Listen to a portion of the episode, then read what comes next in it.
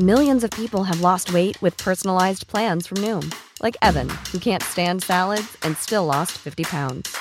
Salads, generally, for most people, are the easy button, right? For me, that wasn't an option. I never really was a salad guy. That's just not who I am. But Noom worked for me. Get your personalized plan today at Noom.com. Real Noom user compensated to provide their story. In four weeks, the typical Noom user can expect to lose one to two pounds per week. Individual results may vary.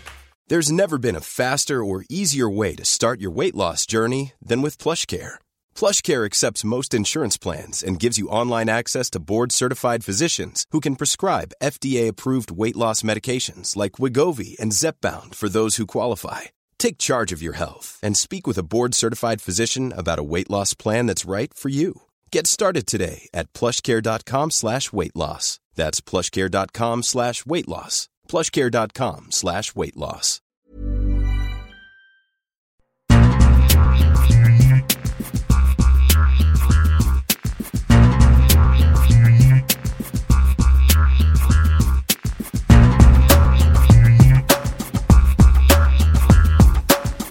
Welcome back. It's the World Soccer Talk podcast, the only podcast that focuses on watching soccer on TV, online, and apps.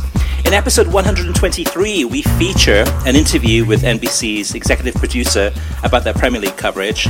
Univision announces a name change and a strategic partnership with Televisa. TV winners and losers from Liverpool and Tottenham's Champions League miracle comebacks plus letters from you, the listeners, in our mailbag section, as well as uh, Kartik's thoughts on the first week of uh, Open Cup streaming coverage from ESPN Plus. My name is Christopher Harris, aka The Gaffer, and I'm joined, as always, by my co host, Kartik Krishnaiyer.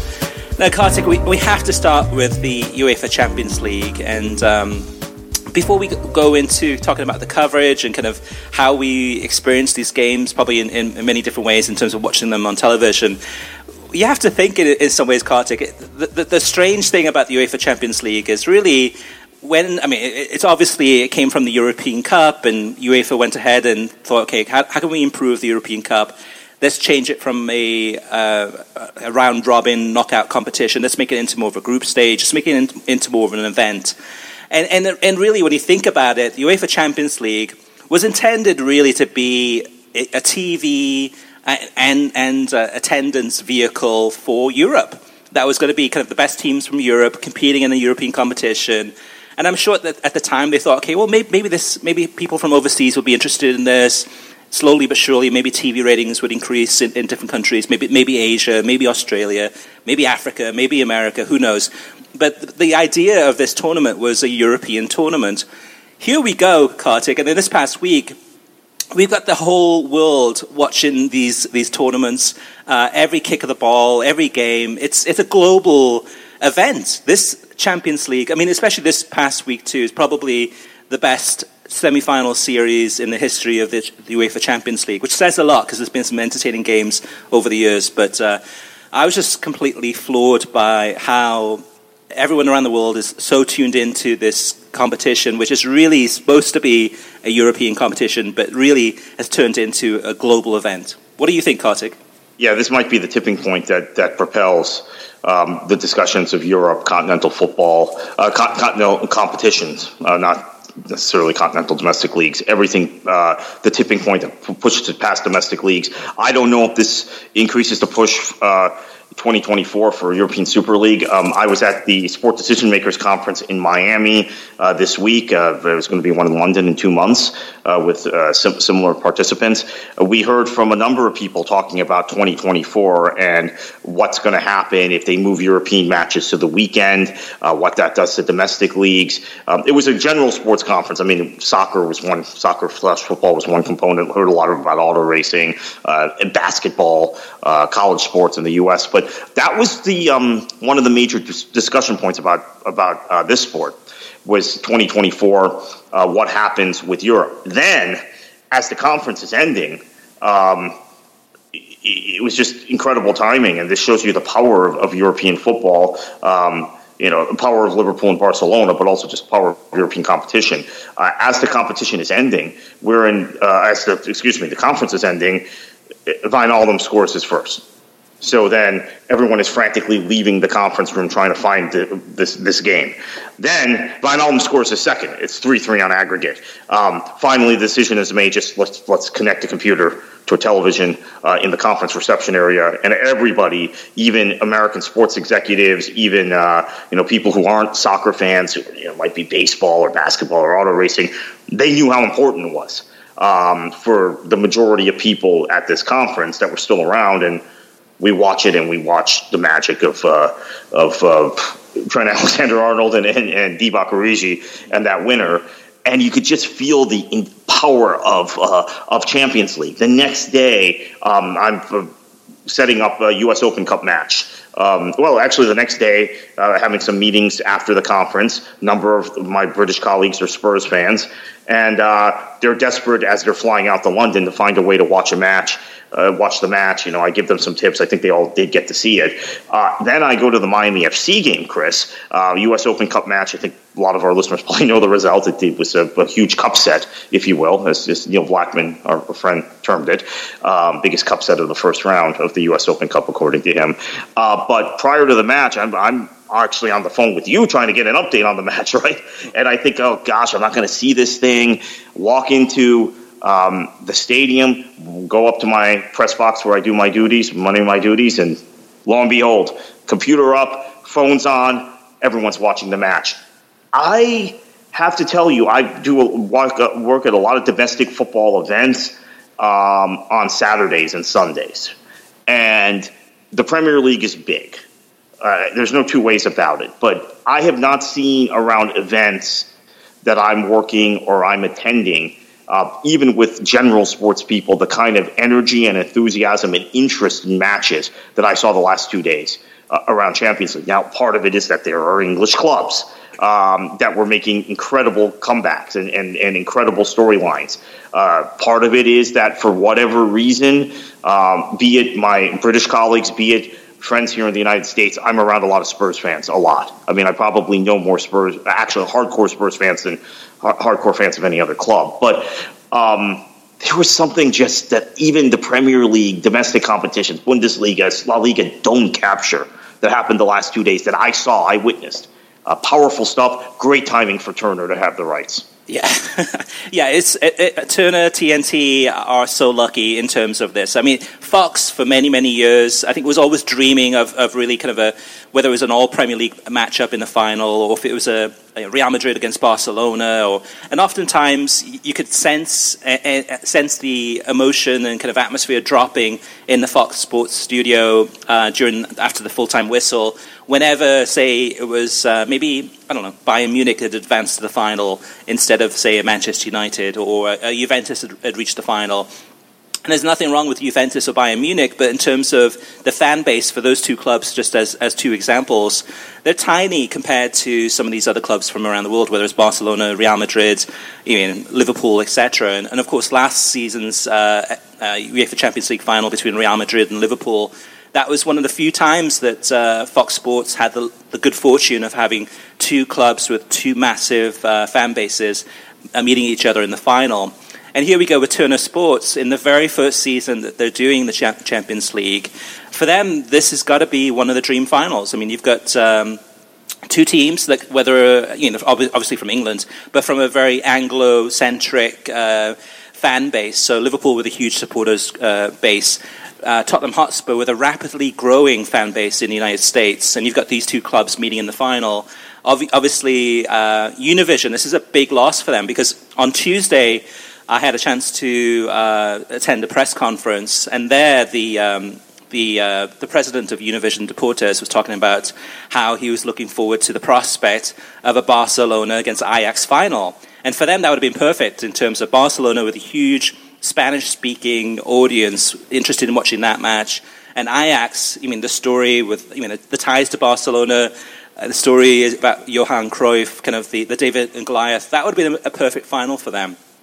The other thing I'll say, Kartik, is that uh, this past week, these games, I mean, it's hopefully some of the, listeners who are hardcore soccer fans had an opportunity to introduce uh, maybe general sports fans to these these games because I, I would think that anyone, no matter what fan, if you're a fan of NFL, baseball, you, no matter what sport it is, if they had an opportunity just to watch these two games this week.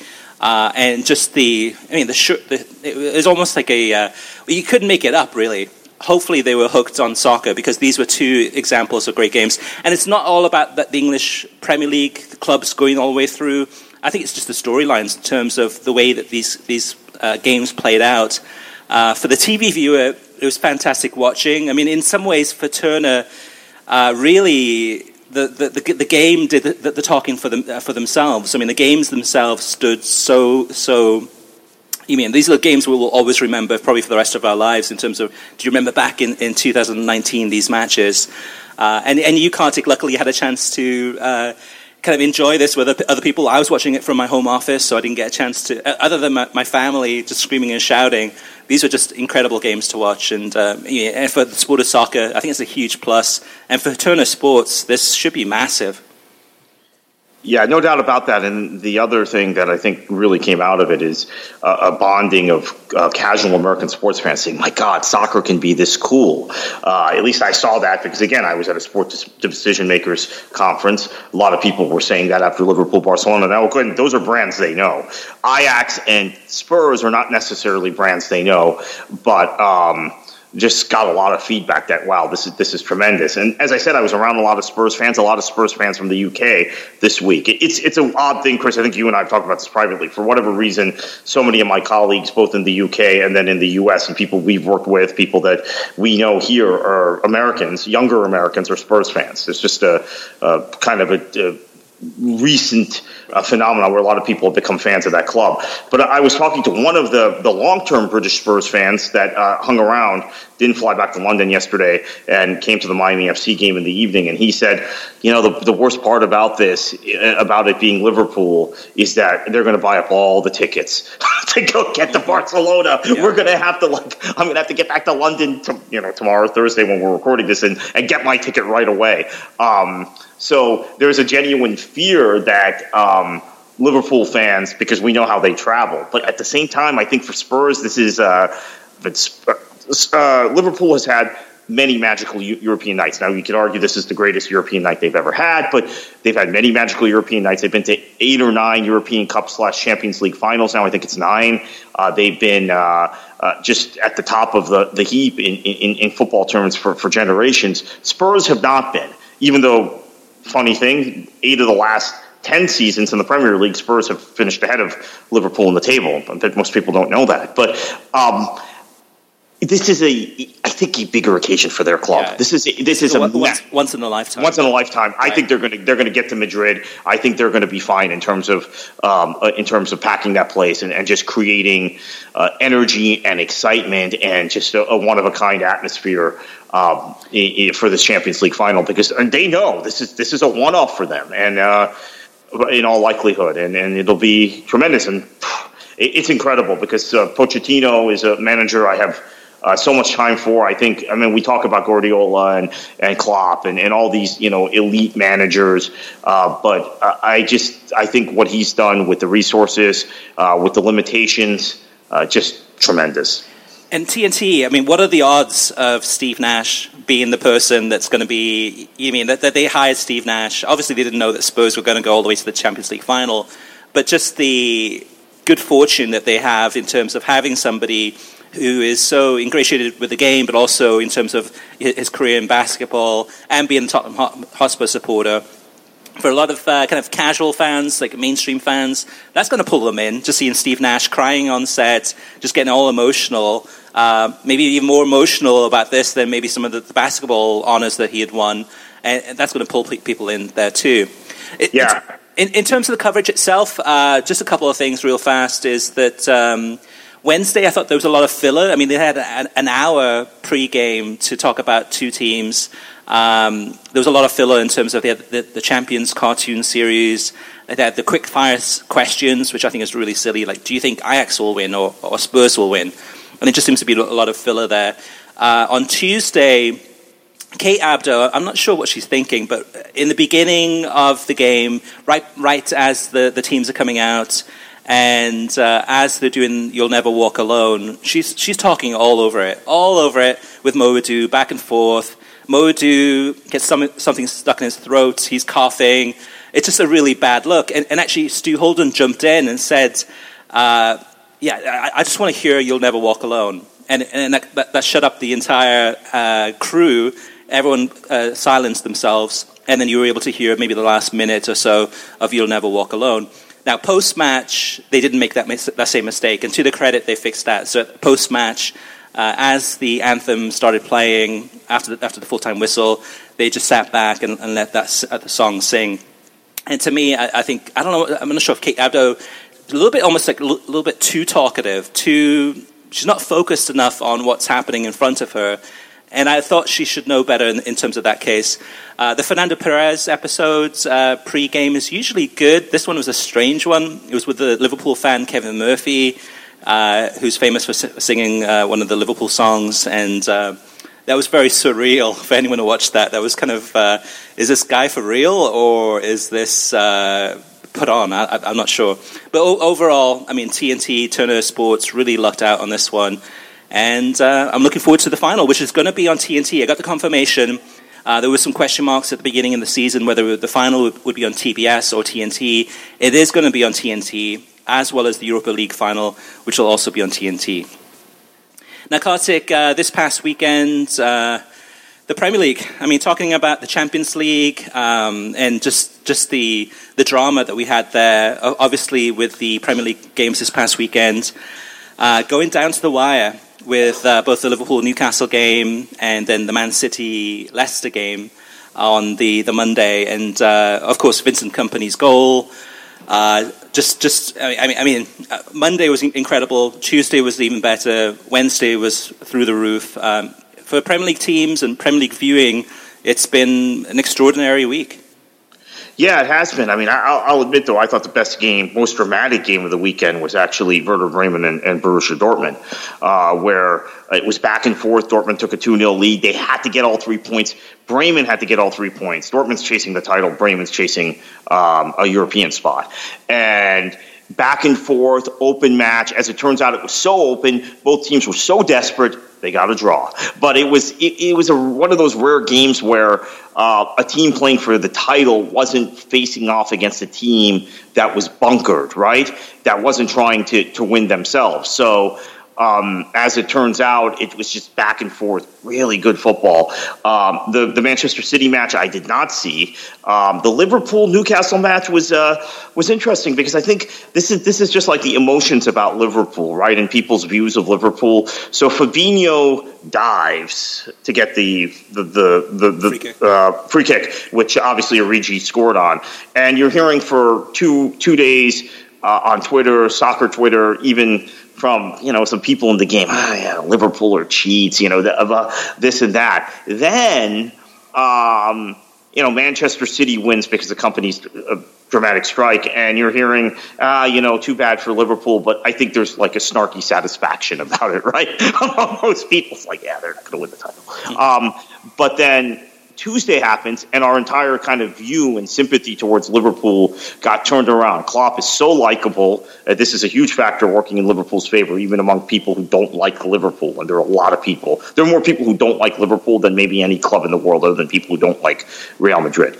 Um, and it was very uh, it was interesting to see that change and i have to say about fabinho personally i thought he was the best player on the pitch on tuesday um, I, maybe it's me. Those people who know me know I really appreciate what number sixes and number eights do more than any other positions in football. And uh, I just thought, especially getting an early booking, he was brilliant.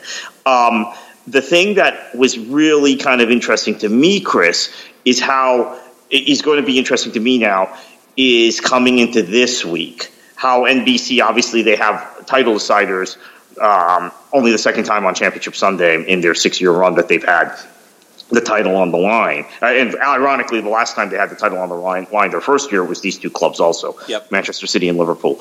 Um, but I, I, don't want to say this, but I'm going to say this, and you know, feel free to to comment and, and, and tweet at us or, or, send in letters for next week's show. Uh, I just think the Premier League finish is kind of uh, maybe we have to come down from, from the last two days. I just feel like it's overshadowed. I think we're all talking about June 1st in Madrid and a one off match between Liverpool and Spurs more than this title.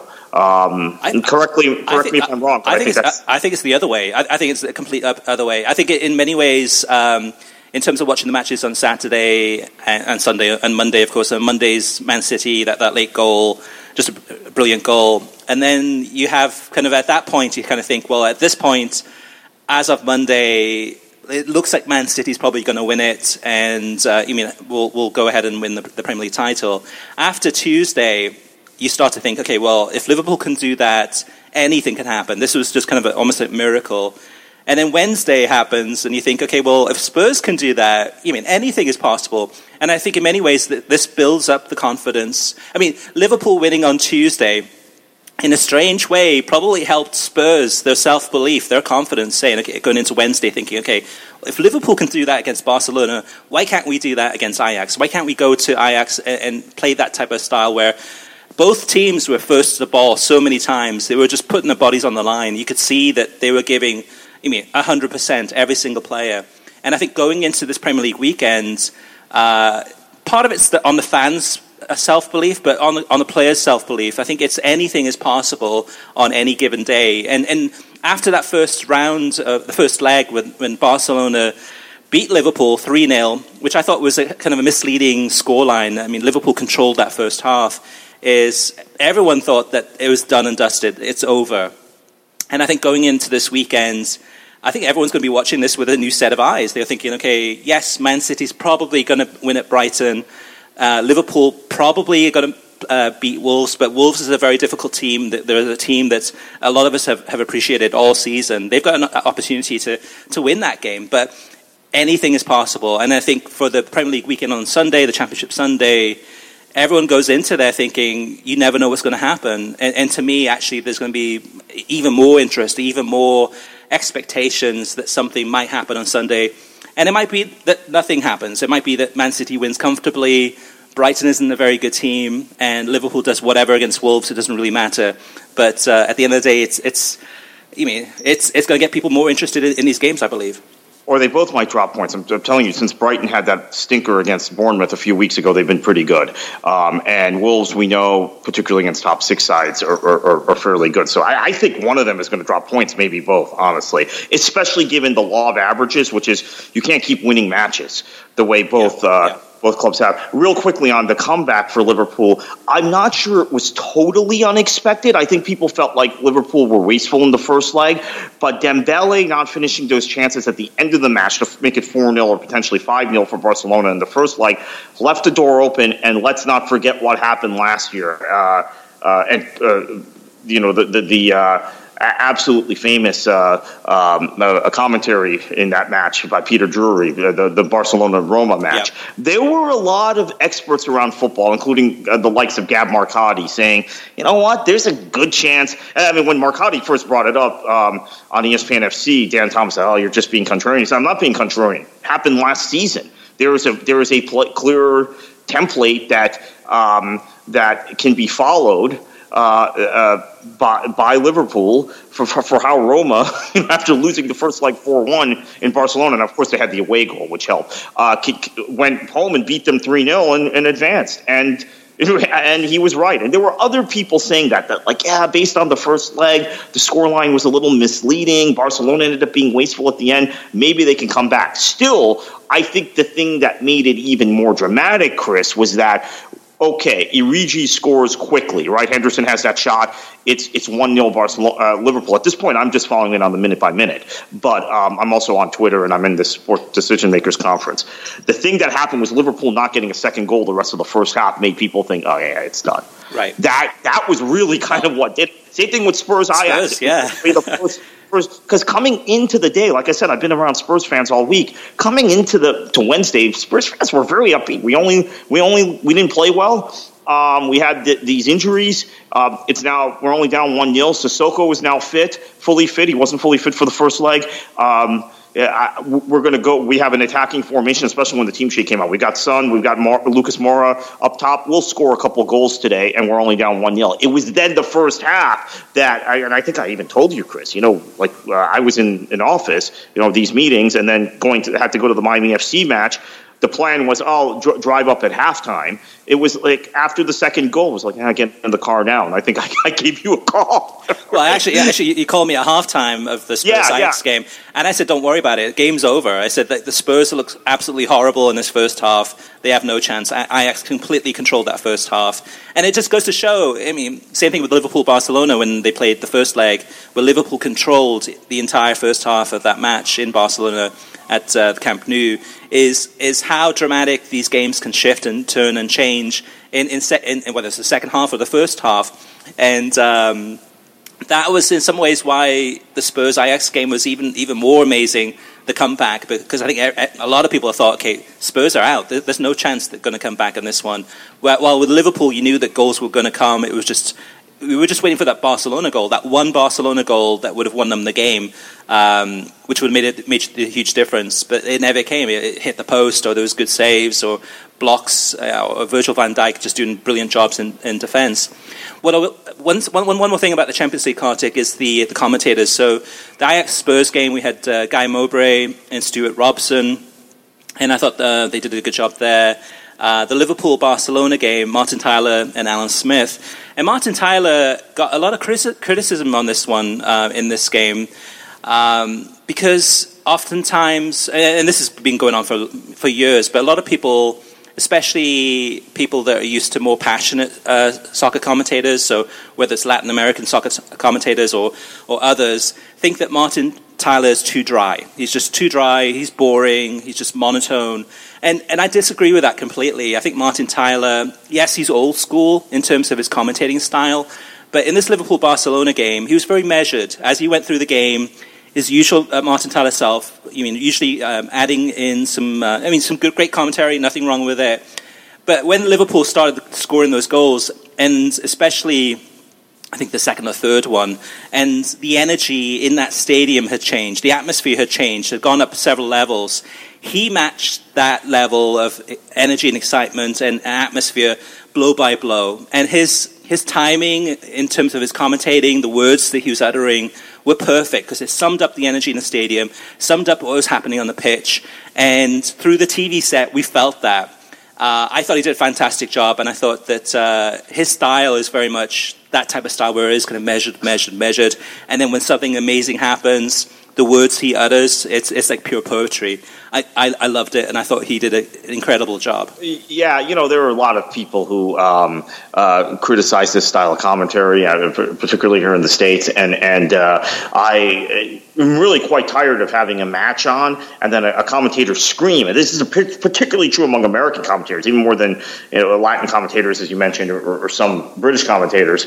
Uh, scream when there's an opportunity on goal yeah. or when there's, you know, some sort of chance. I mean, I've, I've tried, I commentate on the Miami FC matches and have for a few seasons now, and previous to that, Fort Lauderdale Strikers matches. I've tried to measure my tone, but I also realize it's an American audience mostly, uh, and, um, and and and ha- have to inflect in a certain way.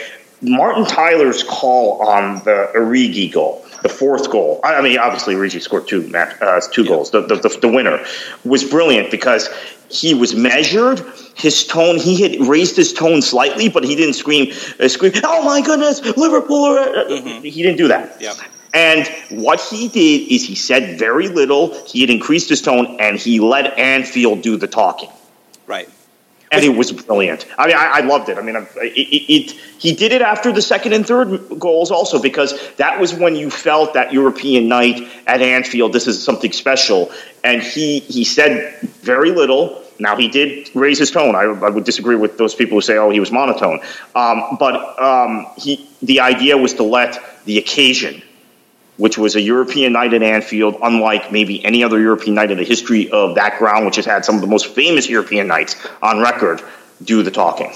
Yeah, and even in that first leg too, with that uh, obviously the, the Messi free kick uh, for Barcelona in that first leg, um, his commentary was amazing in that one. In terms of, I think he he'd. Uh, he had compared uh, Messi to a god, and that we were witnessing a god, a soccer god, on the field, and, and, and that was so. So I think some people probably think that he's he's kind of too pro English or too pro Premier League when he's not. He's just a somebody that enjoys the game, no matter who's doing well. I mean, he, he's definitely going to get given the credit. Although English, I have a bone to pick with a lot of English uh, fans uh, this week. Uh, they're they're uh, and we should have done this last week, but I didn't. I'm sorry. Uh, their uh, treatment of Gary Lineker, who is a former former Barcelona player. By the way, I yep. think that's often forgotten. Thinking is well, he was he, he's English, he's English national team player, he's face of so so many years of, of BBC Match of the Day and other things. He should be pro Liverpool. He should be pro English. Um, so Lineker reacted to that goal. We've seen the outtake right of it. Um, the way he reacted to it. Mm-hmm. He's a former Barcelona player, and it's messy. So, um, yeah, I can. I, I, think that there's the accusations of Premier League bias from Martin Tyler, I, I don't buy into at all. Uh, similarly, I don't like the fact that uh, some Premier League fans, and I think a lot of them are, are, Premier League fans in the U.S. and in Australia and places that are not the U.K. who don't really know Gary Lineker, think that he should reflexively be biased towards an English club, especially against a club he played for, a club that he's yeah. connected to, a club that he still has a lot of sentiment for. If you listen to Gary Lineker talk about Barcelona and the meeting of that club, so uh, that was ridiculous too. I'm just sorry. I There's, to, there's been a lot of that though. Even this week, Kartik, there was clips on uh, on Twitter I think of uh, Rio Ferdinand uh, celebrating after uh, Spurs had won that late winner through Lucas Moura, uh, the, the, late goal to, to win it on away goals, and him just like completely freaking out. Uh, Glenn Hoddle beside him. I guess it was the BT Sport coverage.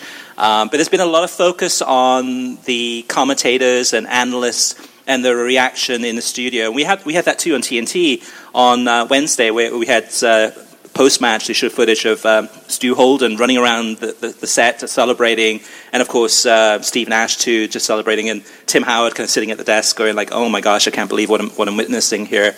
So there's been a lot of um, feedback, criticism.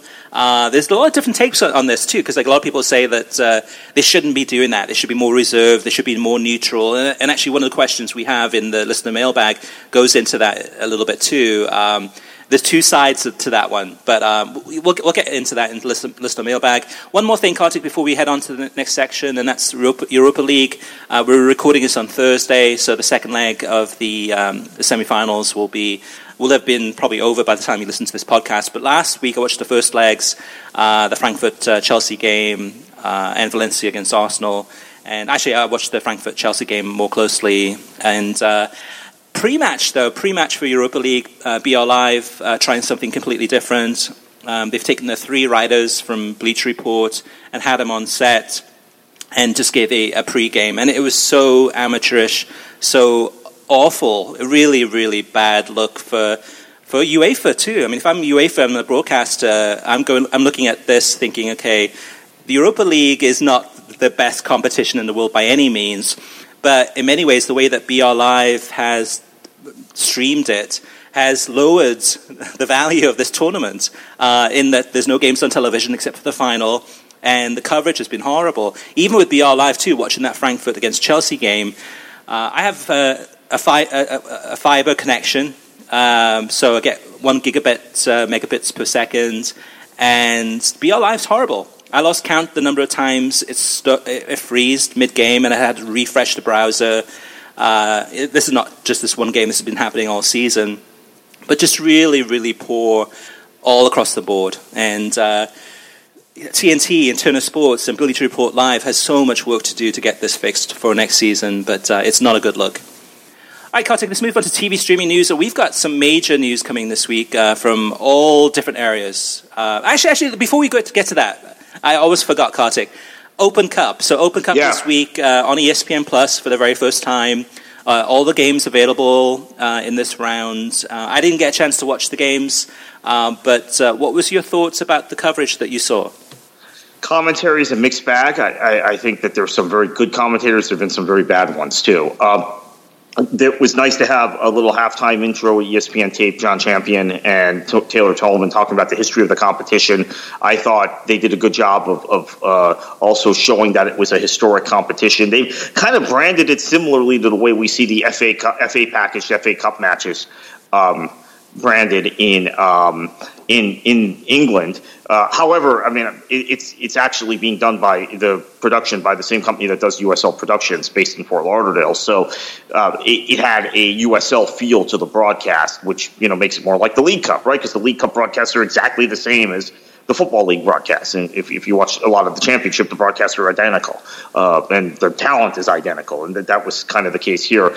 Um, streaming issues they were minimal, but for me, they popped up at the wrong time. So, um, popped up in the dramatic uh, extra time between Lakeland and the Villages match here in Florida. Um, between two, two, two of the better teams in this state, and then uh, popped up in the penalty kick shootout between Red Bulls, uh, the Red Bulls youth team, uh, under 23 team, and uh, and FC Motown, who were the runners up in the NPSL national runners up last season. So, uh, and and the penalty kicks were two two when um, it started to buffer for me. And by the time it got fixed, I saw Red Bull players celebrating. They had won the penalty kick. So those were just untimely, but nothing like the kind of buffering issues you've dealt with with Bleacher Report, I've dealt with with Bleacher Report and other services. Um, I, um, I, I, also had a streaming experience this week with um, with Fox at Fox Sports Go on the uh, uh, uh, Bayer Leverkusen Eintracht Frankfurt match. Uh, which ended up being uh, 6-1, and, and um, uh, Leverkusen scored all six of those goals in the first half, so there was no need to stream it past, past halftime. Uh, but with that, um, the FS1, uh, sorry, FS2 stream was outstanding. Uh, the problem was, and I did not realize this for whatever reason, and maybe it's my settings, maybe it's Fox Sports Go, unless you are on Wi Fi, uh, you can't stream it. So basically, the points when I was only on my phone, uh, on 4G, I couldn't stream it. Then I got into a 5G area, it let me stream it, perfect stream, and then I got onto Wi Fi, no problem. 6 1 at halftime. I'm, not going to watch the rest of this. But, um, that was interesting. I don't yeah. know if that's a Fox Sports Go feature or some sort of security feature I inadvertently ad- activated just for Fox Sports Go because I don't have that with Bleacher Report, ESPN Plus, or NBC Sports Go. So yeah, that, that was interesting. That's, that's, the first time I'm hearing about that. But but listeners, if you've experienced the same thing or uh, have some uh, kind of uh, feedback or insight to share about that, let us know uh, in in the listener mailbag section. Now, Kartik, let's move on to TV streaming news. Big news. Yeah, so uh, I'm excited about this. This week, ESPN uh, will be showing a Sunday Serie A match between Roma and Juventus on uh, the big channel, on the big ESPN. Uh, Mark Donaldson and Matteo Bonetti will call the match live from St- Stadio Olimpico in Rome. Uh, it's only the second time an Italian league fixture has been on the main ESPN channel. So this is exciting. Unfortunately, the title is decided, but fourth is not. And just a little pro tip here, or I, th- I try to think of myself as a pro. If you haven't watched Atalanta, who's currently sitting in fourth in Serie A, you're missing out. Uh, to me, uh, outside of, uh, of maybe Ajax and, and, Liverpool, the best team to watch in Europe this season. Yeah, and, Frankfurt, I would add to that too, as far as. Oh yeah, yeah, yeah. Sorry, yeah. they're on that list too. Yeah. So uh, on Tuesday, I had the pleasure to attend a Univision uh, press conference in Miami to learn more about the soccer programming developments. And, and boy, was I shocked. I, I wasn't expecting this at all. The big news is, is that Univision Deportes Network announced that their channel will be changing their name. To, uh, and the new name the first uh, first time I saw it, I thought, okay, what, how do you how do you pronounce this thing? So it, it's the the acronym is TUDN, but the way you pronounce it is uh, Tu Duene, which is uh, the, the, Spanish translation of kind of uh, which is meant to be kind of your sports network uh, Deportes Sports Network, of course, network. So, uh, Tu Duene, in a strategic alliance with Televisa, which is the largest media company in the Spanish speaking world. So, what this does is bring, brings together the sports departments of Univision Deportes uh, and uh, Televisa for the first ever bi-national sports network. So, you're going to have coverage and analysts and commentators and shows that uh, previously would have been on Televisa uh, are now going to be on the uh, TUDN or uh, TUDN, um, available in the United States. So uh, what it's going to do is actually make Univision Deportes uh, even bigger and better than what it was before. Uh, the other thing too, there's a lot of details about this. There's a lot. It goes into a lot of um, a lot of details about, about all the all the, this big massive change and when it's happening, etc. The other thing too is that uh, they have a, a, streaming service that's going to be coming out too, called uh, Tu Duene Extra. Uh, but head on over to the homepage of worldsoccertalk.com where it goes into a lot of detail about that. One more thing is too is that Univision Deportes has announced that his, it has renewed the rights, the U.S. TV rights to the Me- Mexican national team through 2022. And Kartik, uh, some more interesting news that happened uh, this past week.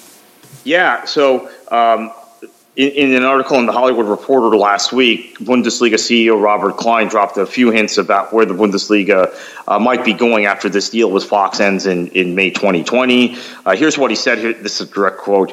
Uh, quote, we're the stakeholder of clubs, so certainly the money factor is a big one. Having said that, the growth of the brand and its penetration and presence is important. So you'll always have this balance between typically free to air, paid, uh, pay TV and let's say OTT and digital. It's usually a balance, but you can also more and more in the market look at the right matrices and uh, matrices and that that could deliver across all three. And then when you have all the offers on the table, you can make a decision. And uh, end quote. Now I'm not sure if Fox's decision to show the last two match days on Big Fox has something to do with that free to air uh, comment, because that I thought was kind of interesting that they were doing that after having shown no interest in showing a free to air matches this season, with the exception of the of the Dortmund Bayern match, which was a huge match.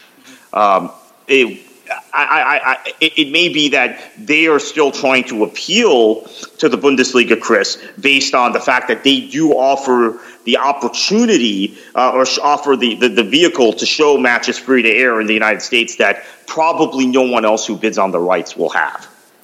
Yeah, this is this is huge. This is a, a huge question mark because uh, to, to me, I think with Fox, it, it was more about timing. So, for example, this coming weekend, if there was NASCAR on, that uh, all the Bundesliga games would be on pretty much on on uh, FS2, except for the early Sunday morning game. I, th- I think it's more about timing. Is that usually uh, a few times a year uh, towards the end of the season they have some of the games on over the air television.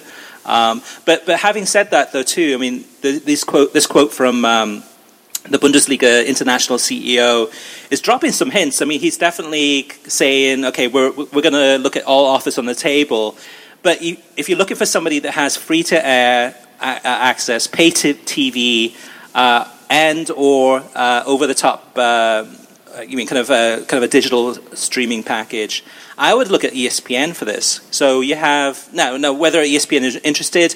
Uh, and whether the Bundesliga, well, the Bundesliga would, would, be interested, but whether ESPN is interested in adding this on, uh, that's a whole di- different story. But free to air, ESPN technically has ABC as an option as, as a free to air television. I mean, uh, outlets. They haven't used that uh, for soccer in, in, a long, long time since what the 2014 World Cup or 2010, actually 2010 World Cup, I think it was. So they have free to air, pay TV. Obviously, they have ESPN, ESPN two, OTT and digital. They've got ESPN plus. Uh, they've also got ESPN three. So ESPN represents one of the few companies that offers all of those together in one package that they could go to the Bundesliga. Now, I, I don't think that um, ESPN would be interested in that unless there's a, a bargain buy. Um, so I think in many ways, I don't know. We, have talked about uh, many different ways that the Bundesliga, where it could go in the future. Maybe it does stick with Fox. Maybe they say, okay, Fox has free to air, yes, has pay TV with uh, FS1 and FS2, has OTT and digital with the uh, Fox Soccer Match Pass and the Fox Soccer, Sport, Fox Sports to Go uh, Fox Sports Go apps. So it has that, but we've seen too in terms of just the treatment that the Bundesliga gets from the Fox, which is really half-hearted. It is really it's used as filler content, so that's not a good fit either. Um, yeah, but there's plenty of time to figure out uh, and look at those offers. But it's interesting to note that uh, the Bundesliga are in talks, and I'm sure they're shopping it around and trying to see which is the best uh, package for them. Now, in a related story to the Bundesliga, digital sports streaming service DAZN dropped some hints last week about how the company will be doing business in the United States, and the prospect may be that they'll acquire some soccer rights in the future. DAZN president John Skipper said in an interview with Forbes magazine last week, We are trying to drive people to a year long subscription. If you figure out a way to get people to buy for a year, you have 100% retention for the year. Also, DAZN is actively looking at acquiring more rights. John Skipper said uh, there will be the existing partners and possibly tech companies, plus pure over the over the top um, uh, options. You will have at least one pure play over the top at the table, and that will be DAZN. So what Skipper is saying here is that uh, for any rights deal that comes up, so the Bundesliga, which is going to expire in May 2020, which is going to be the same month as La Liga expires, you can pretty much guarantee that DAZN will have an offering uh, to La Liga and to the Bundesliga and, and other sports leagues as well, whatever's available, for a pure play, over the top subscription model. So if you're La Liga and you want to go ahead and get your La Liga or, or the Bundesliga into as many homes in the United States, um, you're not going to get free to air through that deal, but you could get a, a pure play over the top option where DAZN could stream all the games uh, available uh, via streaming. So interesting times. Um, DAZN's definitely a player. Uh, the, the whole idea of having a year long subscription makes sense rather than month to month. And if you're somebody that loves La Liga uh, and the price point is good, sure, go ahead and sign up for the whole year. Why not? Same thing with the Bundesliga. We know that a lot of people signed up for the Fox Soccer Match Pass uh, for, for an entire year and, and, watch all the games through there. Um, but yeah, so watch this space. One more last late breaking news item, and that is the news that Fubo TV will be launching a free ad supported version of their streaming service near the end of the year. It'll be interesting to see which channels are included in the offering. And they've also announced that they will be venturing into original programming too. So maybe we'll get a soccer documentary or series out of them. Who knows? And Kartik, I'm not sure if you remember, but when we spoke to the, um, the CEO of Fubo TV, probably about three years ago now, maybe two years ago uh, to three years ago. At that time, he was talking about original programming, talking about doing documentaries, talking about doing some different shows that they were thinking of. Uh, that got tabled. That that never happened. But here we are, 2019, and looks like that might happen. Whether or not it's going to be soccer, we'll have to wait and see. But uh, another one, uh, something else to look forward to. Uh, Chris, it was actually four years ago at Sportel in Miami in 2015. Oh I remember it well. Yeah, Time and flies. I was I was one of the first Fubo uh, subscribers, or at least I was able to tell them, "Hey, I signed up to your service," and uh, it was great for me because I'm lo- I've been locked into that price for years, and you know, it's just great to have been on board early. When it comes to NBC's coverage of the Premier League, the first person you may think of is Rebecca Lowe, or Kyle Martino, or Arlo White, or the two Robbies. But the main man behind the scenes that's responsible for leading the production of the Premier League on US TV is Pierre Moossa, who serves as coordinating producer for NBC Sports Group's coverage of the Premier League. Pierre was gracious enough this week to spare some of his valuable time to discuss with us the coverage of the Premier League, as well as a preview of their coverage of Championship Sunday. Here's that interview. But the first question I had was that um, we got a little bit, a little bit of a surprise on Monday when uh, NBC Sports had decided to feature the Brighton Man City game as kind of the featured uh, game on NBCSN, while the Liverpool uh, Wolves game would be featured on NBC, which is obviously more prominent in terms of in, in more homes. Now, this was Monday before we knew what happened on Tuesday in the Champions League and just everything that, that, that happened in that game.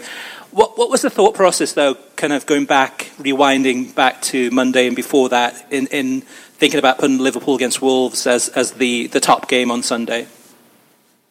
I think the simple answer is no matter what happens, the drama is going to be at Anfield.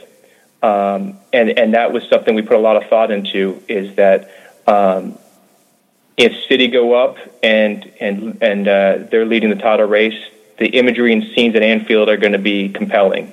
And if for some reason it's a draw at City and Liverpool up, the scenes are going to be compelling no matter what. So um, the bottom line editorially is the stories at Anfield, and this season is going to be remembered for one of the, the most competitive title races ever. And most likely, what's going to happen um, is that City are going to win the title and Liverpool are going to finish second. And uh, I think the majority of people are going to remember the season for the incredible job and the fact that Liverpool finished second um, with 97 points. And the imagery and scenes at Anfield are going to be um, so compelling for our audience. Um, that was the main reason. And, and City being on the road at Brighton, um, uh, it just won't be nearly as compelling. So um, no matter what happens, the drama is going to be at Anfield, and that was the main factor in it. And in fairness to all, all of our audience, every match is available, so um, it's not like it's going to be difficult for anybody to be able to find the city match for that matter. Um, and the post game Goal Zone show is going to be covered on, on both networks, NBCSN and NBC. So, from that standpoint, um, we're really just talking about a channel to be on versus anything else. And so, bottom line is, um, we truly believe that um, the imagery in Anfield will be the most compelling for our audience. And I completely understand that too, especially with the Amex Stadium, as beautiful as it is at, Brighton. It is kind of more of a an open, expansive stadium rather than Liverpool's Anfield, which is really is a, a cauldron. But, but how, how, much how much does TV ratings play into that? I mean, is is that something not not even just this game, but just all season long? How much of a factor is that in influencing production decisions or, pro- or programming decisions? Well, programming decisions are really influenced by the fixtures, and we don't control that. So, um, the, the general, generally the way it works, and you know this quite well, um, is that Sky picks the fixtures or BT picks the fixtures, the Premier League then puts them out, and then that determines everything. And, and due to our NBC obligations, uh, we can't typically put a broadcast on NBC prior to 12:30 um, on the weekends and Saturday and Sunday due to news and children obligations. So um, most of the time, uh, our, pro- our, our programming plans are determined by the matches. So ratings uh, obviously are very important, and it's it's what our business is based on. But the production decisions are very very little based on on um, on ratings because you, because you just don't really have control of the programming. I mean, sorry, pro- mm-hmm. programming decisions are very little determined um, by ratings because you just don't have control of it. Now, this season has been, for the viewer, has been transformational in many ways for the coverage of the Premier League by NBC Sports, uh, with the integration of more Sky Sports coverage, as well as the acquisition of Clive Tyldesley, um, and the remarkable Premier League Fan Fest, um, which was, I, I, think, the best one yet.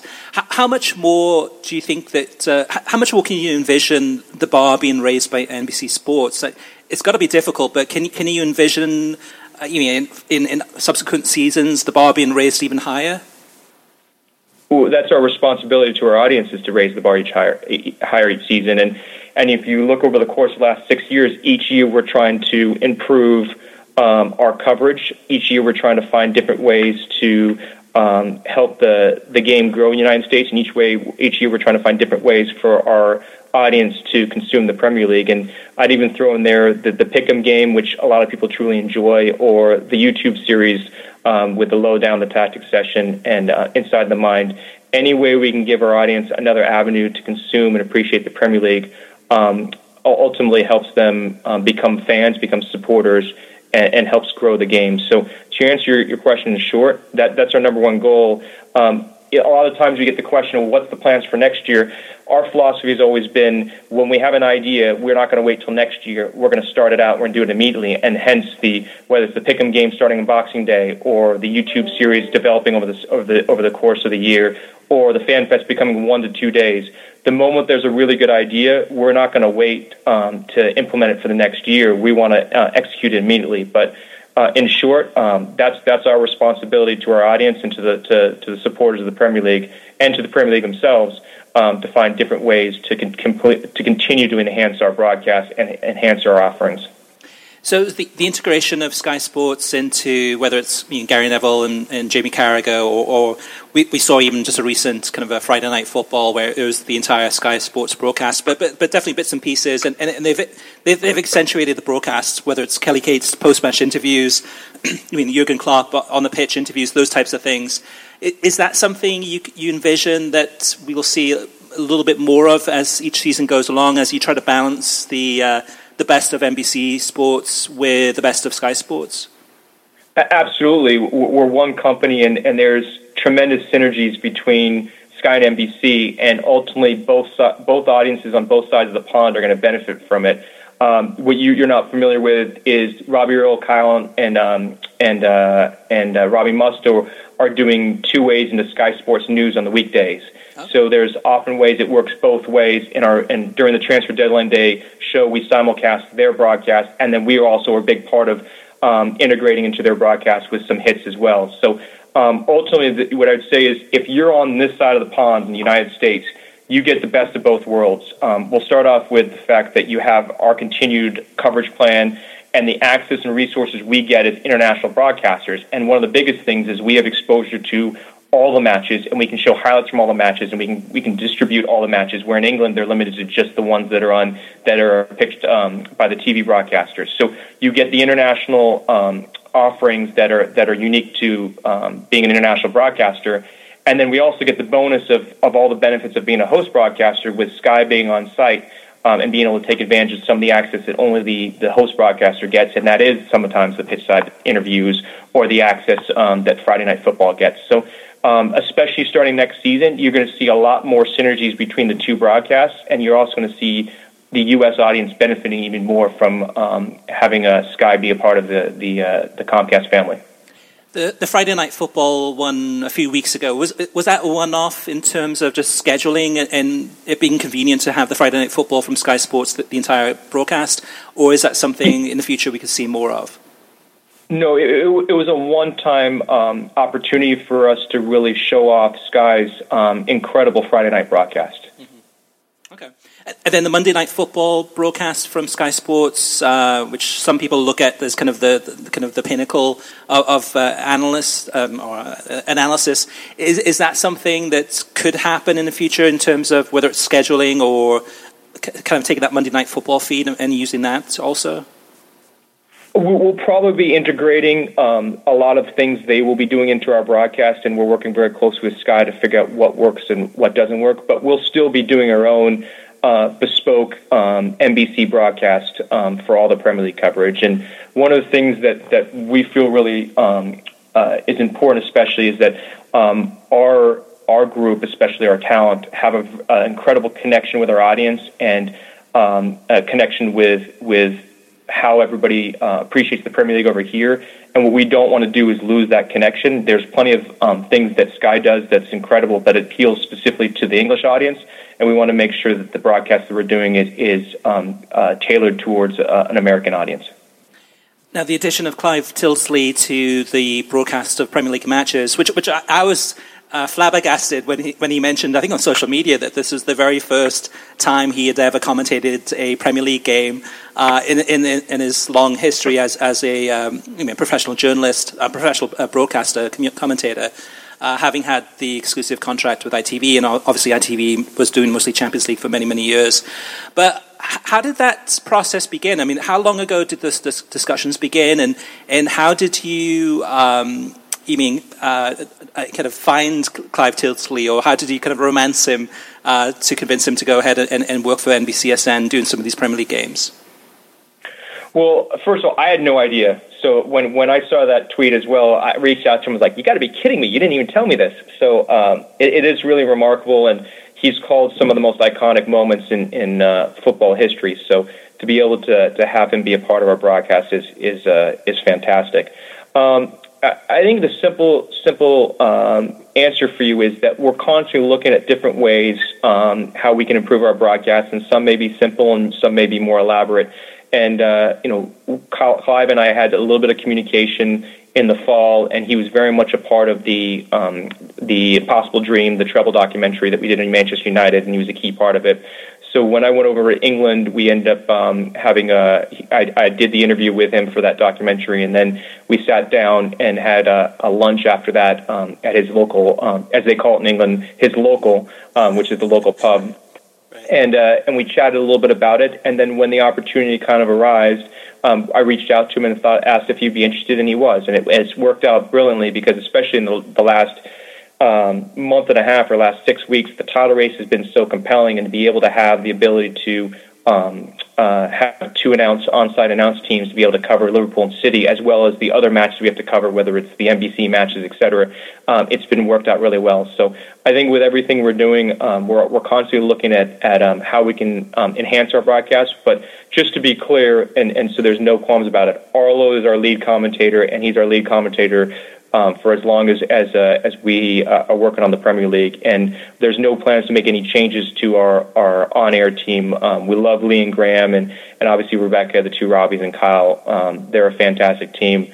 Uh, and I think it's it's a tribute to the fact that you know for the last six years there haven't really been any changes to the, the core team because they're so good and the chemistry is so good and they truly are the best ambassadors for the Premier League. But as we um, reach a point where um, we can't all be in um, in the same place um, at the same time, uh, or as candidly in, in, two places at the same time, then it's important to be able to find the right people that can help um, uh, enhance our broadcast. And don't forget, Derek Ray was a part of it as well, um, and he did some um, extra commentary as well. And we've we worked with many different people. Steve Bauer as well.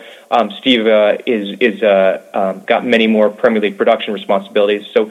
Um, each year, we're always looking at, at, different people that can, can help enhance our broadcasts and, and contribute to the team. And, and Clive was somebody who um, has made some contributions this season and, and been a fantastic addition.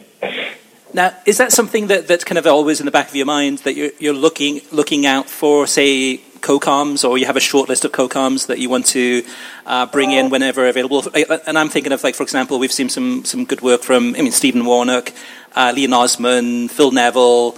Uh, oftentimes, when it is, say, specifically a, an NBC uh, commentating uh, uh you're pulling in the, the co-coms. Is, is, that something you're always kind of looking out to see who's available, who's doing good work, to see who might be available in the future if there's an opportunity for a co-commentator?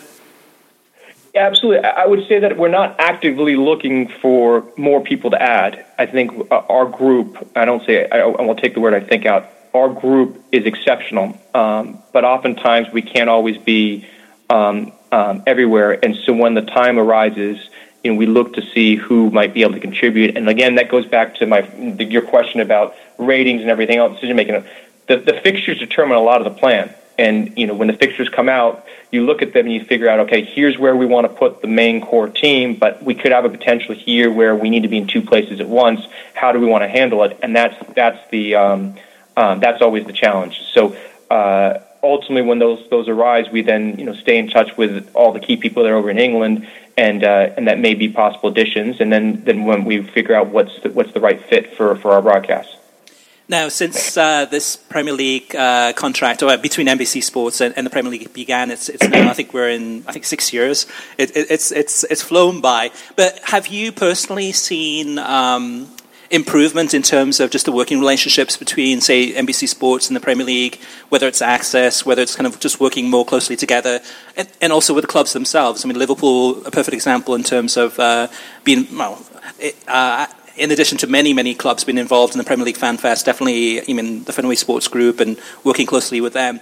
But have you seen kind of the, the relationships? Uh, I mean, not that they were bad at all, but, but have you seen them evolve as time goes on, as, as maybe your needs increase and, and they see the opportunities to, to, to get more coverage or to work closely together?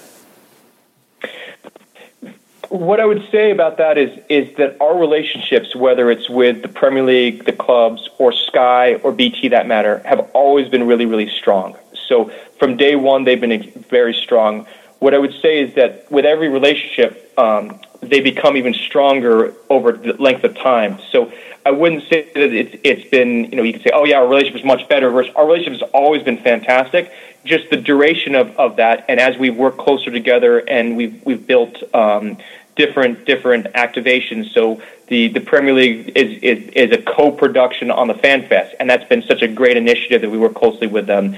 For Liverpool, we've always had a very good relationship with them, but then be able to do the In the Shadow Kop series, which was over six weeks on multi platforms that's only made our relationship uh, even stronger. But I don't want to make it seem like our relationships weren't strong. From the very beginning, our relationships with all 20 clubs, with the Premier League itself, with Sky, with BT, has always been very strong, and that's paramount to the success of any relationship, any any production, any broadcast, but especially with with uh, the Premier League, the relationship is so so important to us.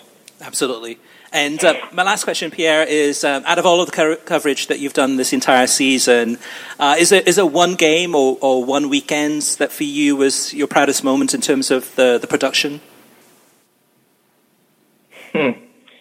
I, I think all of us, uh, it's, it's like trying to pick your favorite kid. Um, I would say that we were all very, very proud of the most recent Fan Fest in Boston. And when I say what made us so, so proud, obviously it was a fantastic scene and a fantastic broadcast, but I think it was also something that you could say that it, it, was something the culmination of six years of hard work have built up to be able to truly see what the growth of the Premier League has become and to see that many people in one place celebrating something so unique.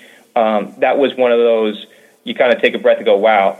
It, this is pretty special. I, I would say that that's less of a production and much more of a, you know, all the hard work that an entire company has done um, from marketing to social to digital to the production side of it to every aspect of the people in the company. That was a company wide initiative. Um, and, and again, the support for the Premier League has been a company wide initiative, but that was the culmination of six years of hard work by an entire company to see the 12,000 people dancing up and down and jumping after um, the late winter uh, at Anfield and, and just realizing how special a scene that was.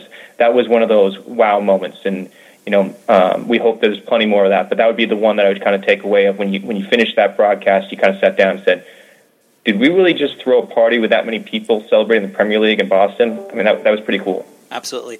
Actually, just one last question um, uh, before I forget: is this Sunday's Championship Sunday, of course, and uh, from a production point of view, or from a, from the viewers' side of things, are, are there anything in particular that uh, any uh, things to look forward to that's uh, kind of uh, in addition to what we're accustomed to seeing, whether it's overhead shots or whether I, I know there's the, the two-hour pre-match coverage, which which is going to be fantastic. But any, any other uh, secrets or anything you can share with us in terms of some of the uh, the things uh, you're looking forward to to broadcasting? Well, again, you know me well enough that I'm going to give you the boring answer and say making sure that the coverage is sound as possible for the viewer one, one of the biggest things that we're going to focus on is how do we keep the audience at, at Anfield up to date with what's going on at Brighton and vice versa. So um, there's be three ways we'll be doing that. One will be our announcers themselves will be updating with the scores, and then ultimately Arlo and Clive will be keeping people abreast of what the scores are and the significance of those scores. The second way is the top right corner. You're going to have the scores in the top right corner, so you you know exactly what's going on with all ten matches, not just just the the other one. But that'll be constantly keeping you up to date. And then if there was a key event that happened at a respective match, we would do um, a picture in picture, a double box kind of game break at the appropriate time when stoppage plays happen, where Rebecca would show that key play and give you an update on how it affects the title race while never leaving the live seeds in the other box. So those are really that's been really our biggest focus is how we keep everybody abreast of what's happening at the other matches, especially with such an important title race. So that's been the biggest focus. And then the pre-match show, we're going to do a what we call a mega highlight, um, which will break down the key fine margins in the title race, the back and forth, whether it's the Merseyside late goal or a late goal in this match that led to that to City took the lead, or back and forth, whatever it is, throughout the season, so really people really know this seesaw title race battle um, and how we got to this point. And it's the goal line clearance that that uh, was made, the key events that will make sure that, that got us to this point, so people really have significance of what's going to happen. Perfect. Of what of, of what what got us to this point, sure. uh, and that will set up what potential will happen on on Sunday. Awesome. Great. Well, thanks, Pierre. Thank you so much, and, and best of luck on Sunday. We've uh, we've been watching Promise almost every single hour of the broadcast for six years, so it's it's great stuff and great entertainment, and uh, hopefully it's going to be uh, uh an exciting uh, finale on Sunday because it's uh, could go so many different ways. You know, we've we've been we've been. Um, spent the whole year just just hoping for it to go down to the final wire, wire um, and have the title decided on the final day and now now I'm getting a little greedy and hoping that it'll go down to the final moments on on Sunday. But um, it's been a phenomenal season. I think all of us are going to be really sad to, to see it end because it's been such an amazing, amazing title run. Um, and no matter what happens, um, Sunday's going to be up for. There's going to be a lot of drama on Sunday. All right, so TV ratings, we won't go into a lot of detail about this. We'll, we will have all of the numbers uh, within the next couple of days at worldsoccertalk.com. But just a, a, few, a couple that I'll highlight, and, and if there's any any of these that jump out at you, feel free. Um, for last week's Barcelona Liverpool game, so this is the one, the first leg on TNT, Univision, and Univision Deportes Network. 1.39 million people tuned into this one. Uh, the Spurs against Ajax game, again, the, the first leg uh, at the um, Tottenham Hotspur Stadium, that was 1 million viewers tuned in across TNT, Univision, and Univision Deportes Network. Um, this, oh, let me see what else we got here too. Um, this week's Liverpool Barcelona game, we don't have the Univision numbers yet, but this week, the, uh, the second leg of the semi final on TNT, 665,000 viewers, which is pretty incredible when you think about it, Kartik. This is, you mean, 3 to 5 p.m. Eastern Time. It's during office hours. This is, you mean, and lunchtime in California, but no matter where you live in the United States, I mean, everyone works like crazy. These are some massive numbers for midweek games. Yeah, that's that's a huge number, six hundred sixty-five thousand. FS1 never got to that, uh, or even I think they, when they had matches on FX, they never quite got to uh, FX's distribution, more comparable to TNT's. Uh, never quite had that number. I have to remind uh, people, TNT is a highly rated network typically, and is in more homes, I think, than even the ESPN network. So uh, it's a really uh, I know it's not a sports network, and, and they're generally associated with NBA. They don't show NFL. They don't show a lot of the other sports that that, that people uh, uh, think about when they associate with sports networks, ESPN, Fox, etc. But um, for the for UEFA in this country, it has given them a bigger platform uh, than Fox does for uh, these sorts of matches. Now, the final is a big question because you said it'll be on TNT. I think that's a good good call by them. But of course, the final was always on over the air Fox, so that's where we'll probably get another a really good metric. If that's comparable to the to the over the air Fox numbers from the previous seasons, and of course, you're going to have two English clubs, so that's a bit of an advantage. Then you have to say uh, for UEFA, this is this is really business well done because I think at this point, I'm not talking about the match coverage or you know the clunkiness of Bleacher Report Report or, or, you know the Fox pregame with Grant Wall, any of that. I'm just talking about pure numbers, pure exposure for UEFA, pure credibility. It's also more credible to be on Turner than to be on FS1, quite honestly, in, just in the in the industry. So. Um, this is a big win for, for UEFA and for Champions League. Yeah, so absolutely, and it's even even bigger win for Univision because these a lot of these numbers, these big numbers that we're sharing, uh, I mean, more than 50% of those viewers are coming in through Univision or Univision Deportes Network. Uh, the coverage that they've had all season has been very consistent. Yes, the final is not going to be the two teams that they, they, want in the final, but that will still generate big numbers there for Univision. Um, TNT is going to get an advantage there where they won't get as big as numbers as Univision, but at least they'll have a very Anglo-centric uh, final with the teams in there, so that'll help raise their numbers hopefully too. But uh, at the end of the day, I guess the winner is UEFA. UEFA wins big time in this one, uh, and these numbers that that we've been sharing throughout the entire season overall are much much bigger than, than what the previous right cycle uh, was through, through Fox Sports, where they had FS1, FS2, and uh, and also Fox Deportes. All right, listener mailbag. First up is Herb. Uh, 6115, he says, regarding Yahoo Sports and the NWSL coverage, after seeing their coverage of the CONCACAF Champions League, if they're going to be the NWSL's prime provider, then the NWSL is in serious trouble, and um, not even the Women's World Cup can save them. I think it's time for US soccer to learn from UEFA regarding women's league soccer.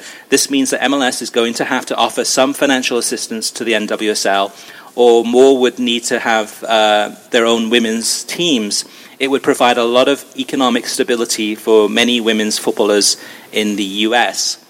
Kartik, this is a topic that's been raised a few times this week in terms yeah. of NWSL and, and uh, you mean the viability of this league, and uh, but also the TV coverage in terms of this is definitely a huge step down.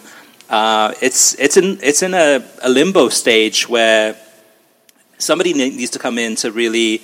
I mean, there's the whole question mark about USSF and, and how involved they are with the US women uh, in comparison to the US men's teams. What's your take on all of this? Yeah, so uh, first off, I was in the room uh, and was uh, reporting on, on Javier O'Callahan's uh, comments earlier, uh, from FC Barcelona about NWSL. And the interest that FC Barcelona has in their women's team and, and placing a women's team in, in, NWSL, and also you know implications of Nike deals, etc. Um, and we saw a lot of uh, commentary about that after uh, my colleague Bob Williams wrote an article about it, and, and I was tweeting from there. Uh, so that, I thought that was uh, that was an interesting uh, conversation starter. Uh, what you have to understand is their competing interests. First of all, I agree with Herb. I think uh, we need to see more commitment from MLS teams. We need to see more step up the way Portland has and, and, and fund their women's team. Now, Orlando and Houston also have women's teams in NWSL, but I think they're kind of uh, a, redheaded stepchild, you know, you know bastard stepchildren of, of, of the men's team. You need to see a little more quality with that, the way we're seeing from the major European powers. Uh, that having been said, um, you have to understand the competing interest here. There are a lot of people in women's soccer in the United States who don't necessarily want their clubs tied to men's clubs. Uh, partly because of the history of, of, of men's clubs not uh, not being uh, uh having an egalitarian approach towards uh, women's women's football, but also because um, quite frankly, women's football has accomplished more in this country, women's soccer, than than, than men's soccer, and um, you know, making it, putting it in a potentially subservient position to to men's soccer, uh, the women's national team subservient to the men's national team, uh, women's uh, club soccer subservient to men's club soccer is not um, necessarily the route you want to go in. And, and, it's also very important to note that there are so many more major college women's programs in this in this country than men's college soccer, major men's college soccer programs. So um, there are competing interests. I think what Herb is outlining is the way I would go, but there, the, I just outlined why there's a lot of pushback on doing going in that direction, and also reluctance on on MLS's part also has to be pointed out. Uh, next up is Nick. Nick says, To what extent can and should broadcasters make all of the content contents to which they own the rights to through dedicated subscription services, for example, Fox Soccer Match Pass, NBC Sports Gold, Premier League, etc.? I'm thinking of two examples, he said. At the top of the top end of the problem, I signed up for Fox Soccer Match Pass, only to discover that it didn't include matches presented on Big Fox, which is not available over the air or through Sling in my area, which obviously were the matches I most wanted to watch. I immediately cancelled. What's the point of having a subscription service if it excludes the best contents? What does Fox gain by doing that? Uh, at the trailing end of the problem, what do you think of rights holders not making some of the contents available at all? I'm a college football fan that spends a lot of time in Canada, and few, a few years back, ESPN had a dedicated package for those located in Canada, and another one for Europe that included all of their college football content. Then TSN bought cable uh, college football rights for Canada, but didn't stream them, making it impossible to watch those games legally. I'm, I'm assuming something similar must be happening in soccer, such as early phases of the FA Cup with ESPN Plus. Uh, insofar as broadcasts are already produced for other markets, how much do the rights holders have to lose by just relaying those? I might be missing some variables, but knowing that you guys can enlighten me is the precise reason why I enjoy your podcast. Keep up the good work. Yeah, the, the Fox Soccer Match Pass um, issue is something that uh, even when they had the Premier League uh, games uh, way back when, before NBC acquired them, and, and uh, the Fox Soccer to Go would have the, the Premier League matches, and then you'd have some of the games on um, Fox Soccer Channel or FS1 as it later became. Uh, you'd have some games on, on Big Fox, maybe, or maybe it was the FA Cup. FA Cup's an even better example. We'd have FA Cup games, maybe it's Man United against West Ham in a semi final. Uh, and you'd have that on Big Fox, but you couldn't get that on your Fox Soccer to Go, which became Fox Soccer Match Pass later on, even though you're paying for Fox Soccer Match Pass. Some of it, I guess some of it is um, that they want to try to get people that uh, to watch that game on television as much as possible to bump up those numbers, and those are going to be the bigger numbers, and those are the numbers that they're trying to achieve, so that they can, um, you mean, in terms of working with advertisers and say, hey, look at all the the millions of people, or over a million people watching these games. Uh, and then the subscription streaming package is almost like a red-headed stepchild in many ways for some of these broadcasters, where uh, it doesn't get as much of the uh, attention or love that it should get, and those are more the die-hard fans. Um, any thoughts on this, Kartik? Any, any uh, enlightenment that you can give to Nick as far as why things work the way that they do? Yeah, I mean, they're just these different strange contractual agreements, and a lot of them were, were, were signed before others. So, uh, you know, the, the, idea of digital rights weren't necessarily thrown in them. With college football in particular, um, there is an issue, and this came up at the Sport Decision Makers Conference. We had Larry Scott, the commissioner of the Pac 10, speaking there. Uh, excuse me, Pac 12. I, I still not used to it. it. Used to be the Pac 10.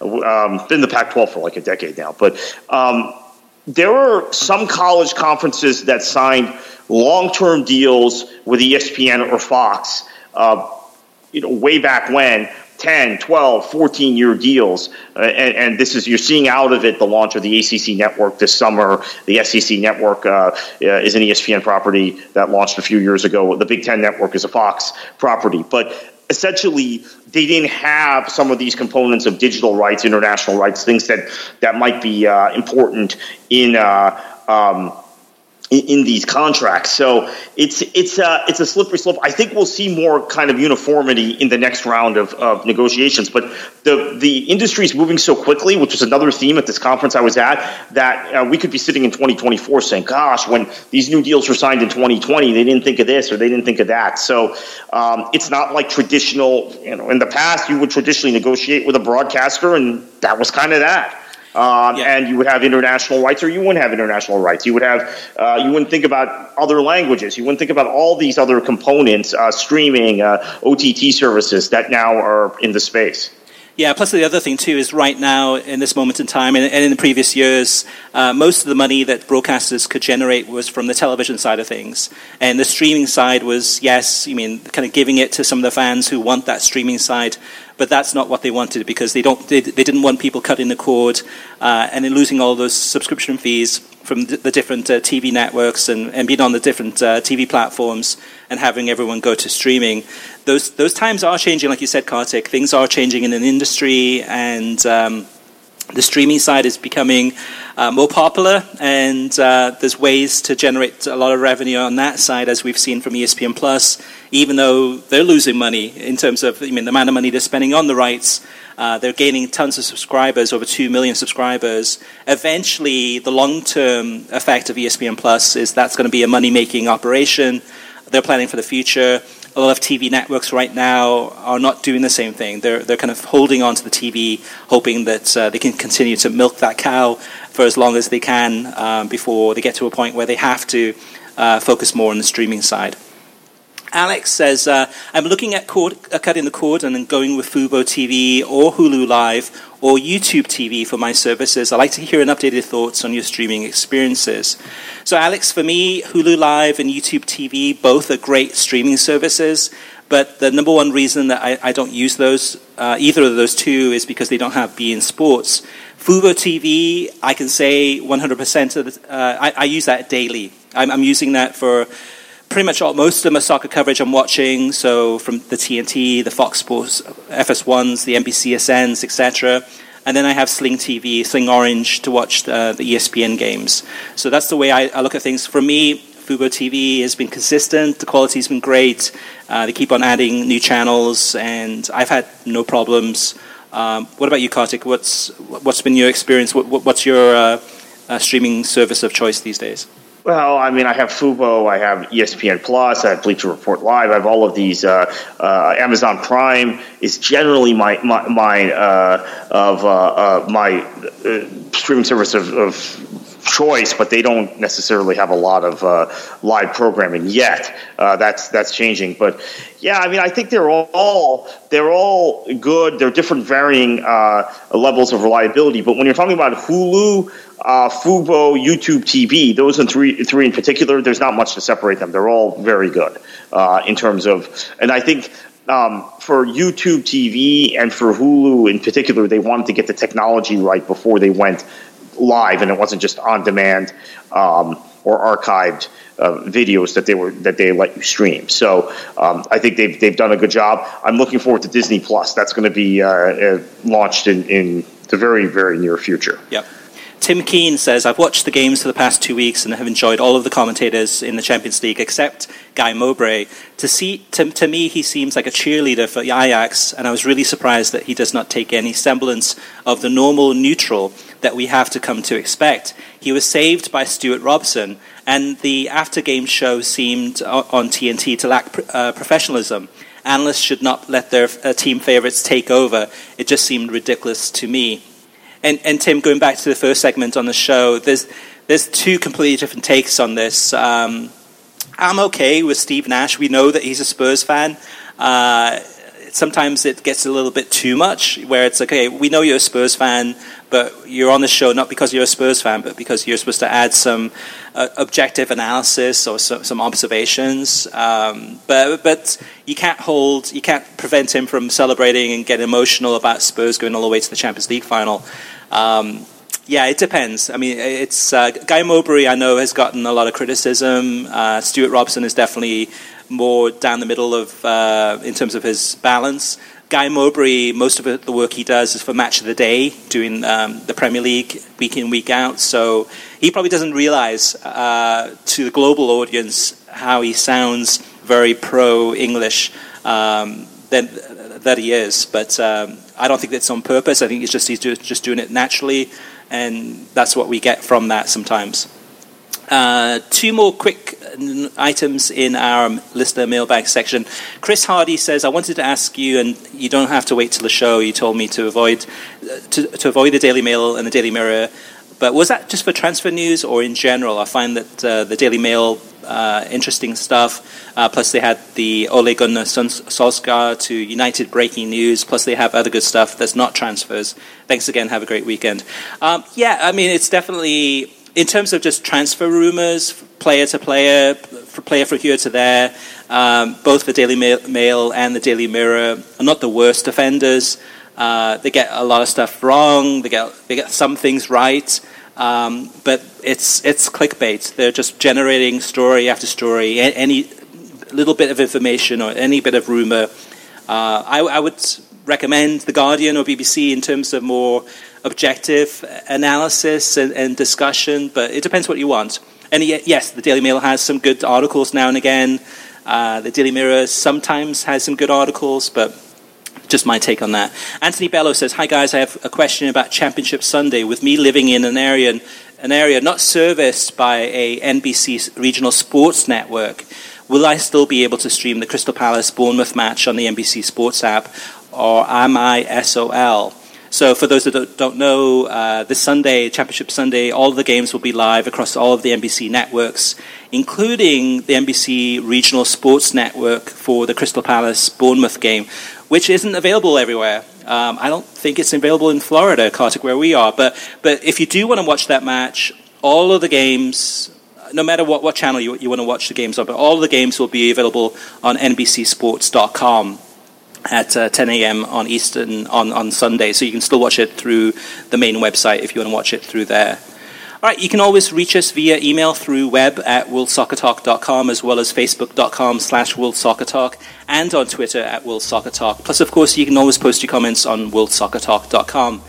Thank you for listening. You can get a new episode of the World Soccer Talk podcast every Thursday. Every episode is released on SoundCloud, Spotify, YouTube, Stitcher, iTunes, TuneIn, Audio Boom, and WorldSoccerTalk.com. If you like the show, share it with your friends on social media and give us a review on iTunes. And Kartik, heading into what could be a historic weekend for Manchester City, a chance to win the double, uh, potentially a chance to win the uh, the, treble if uh, if, treble. if, if domestic treble, yeah, yeah, the domestic one, uh, as well as so much other sports and soccer from around the world. What should they do? Enjoy your football.